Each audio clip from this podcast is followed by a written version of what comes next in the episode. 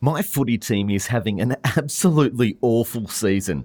After a few good years, they're now languishing at the bottom of the ladder. I still keep on hoping that maybe they'll turn things around. But of course, it's a hope not really based on anything certain.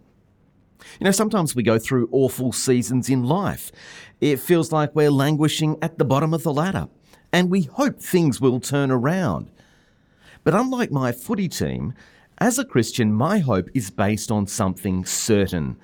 God has promised that one day He will make all things new again, and that He'll work through all the awful seasons of life for my good. Now, that's a hope that is sure and certain and sustains me in the awful seasons. And it's a hope that all who trust in God can have too.